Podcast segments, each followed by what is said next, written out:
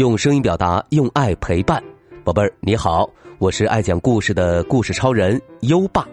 在微信上搜索“优爸讲故事”五个字，关注优爸，宝贝儿就可以参加打卡活动，获得奖状、荣誉勋章和有声诗词卡等奖品，还能第一时间听到优爸每天最新的睡前故事哦。好啦，我们今晚的故事是蔡伦造纸。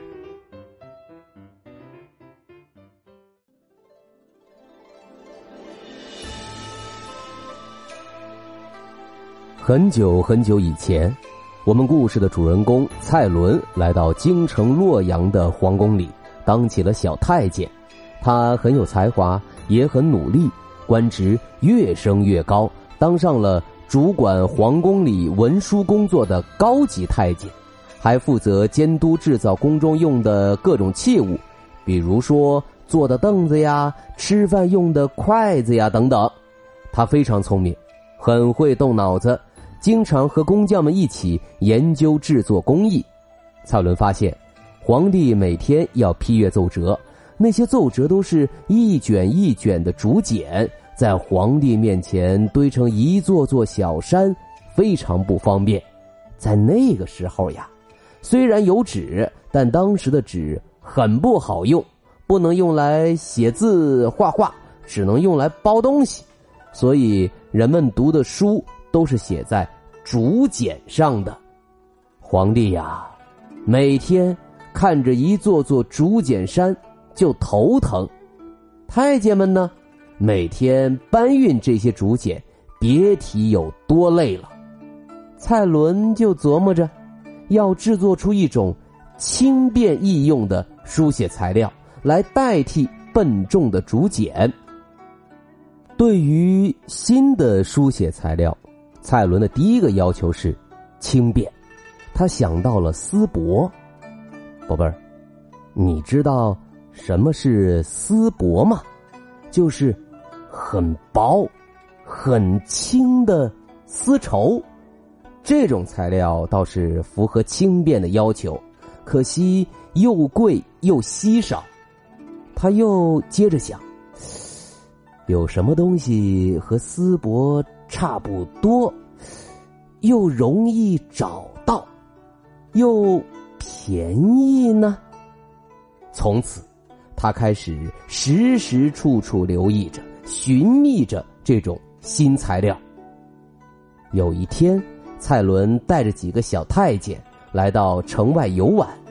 这是一个十分幽静的山谷，一条小溪潺潺流过。溪边垂柳依依，景色漂亮极了。小太监们一路打打闹闹，嘻嘻哈哈，十分快活。唯独蔡伦心事重重，东张西望。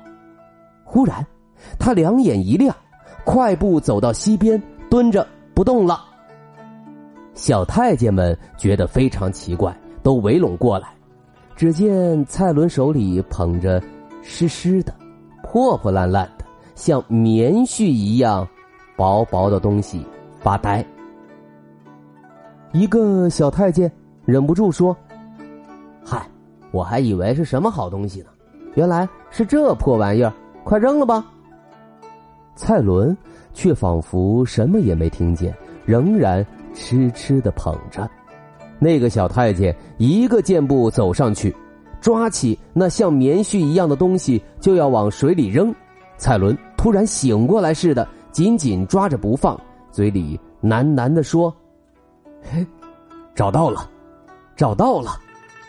小太监们都糊涂了，这蔡伦莫不是疯了、傻了？怎么把这破烂玩意儿当宝贝似的呢？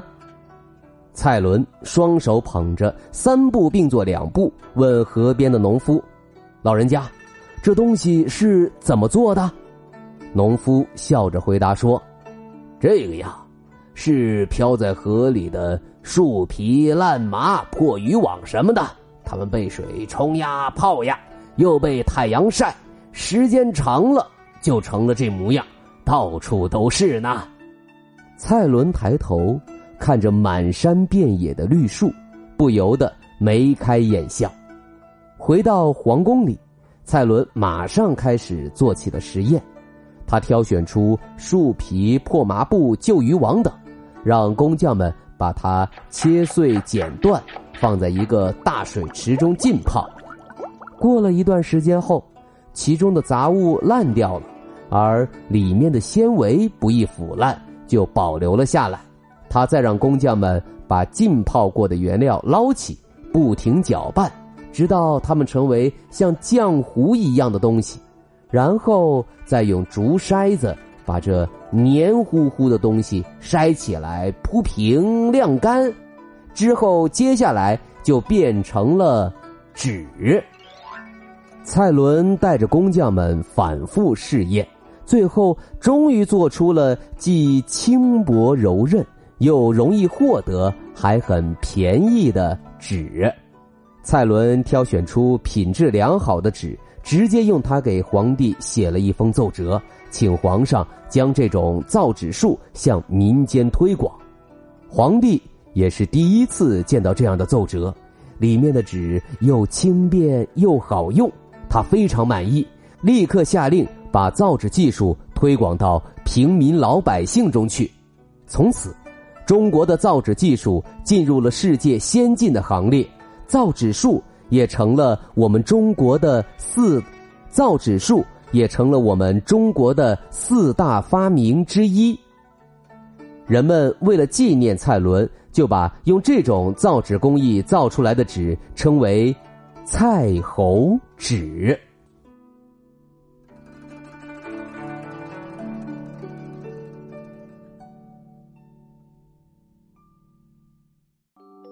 好了。今晚的故事就先讲到这里，现在优爸要考考你了。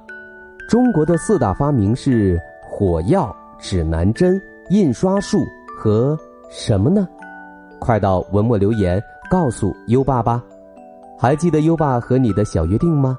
每天把优爸的故事转发给一位朋友收听吧。好的教育需要更多的人支持，谢谢你。在微信上搜索“优爸讲故事”五个字，关注优爸的公众号，就可以给优爸留言了。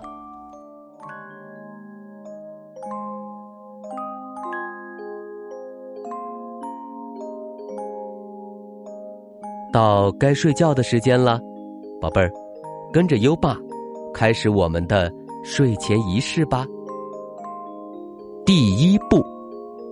盖上你的小被子，不要着凉。第二步，跟身边的人说晚安。嗯，做的不错。第三步，闭上眼睛，让我们听着美妙的音乐和诗歌入睡吧。又把，祝你好梦，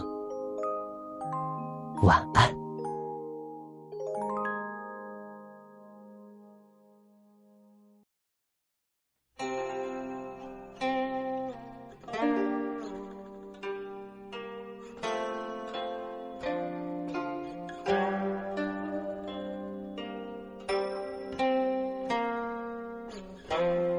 游子吟。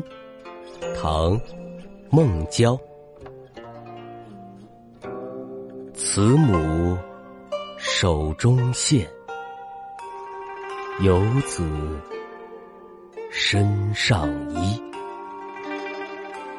临行密密缝，意恐迟迟归。谁言寸草心，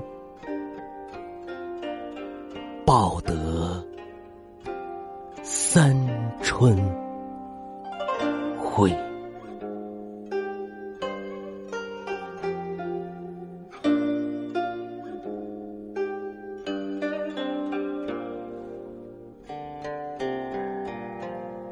游子吟，唐。孟郊。慈母手中线，游子身上衣。临行密密缝，意恐迟迟归。谁言寸草心，报得三春晖。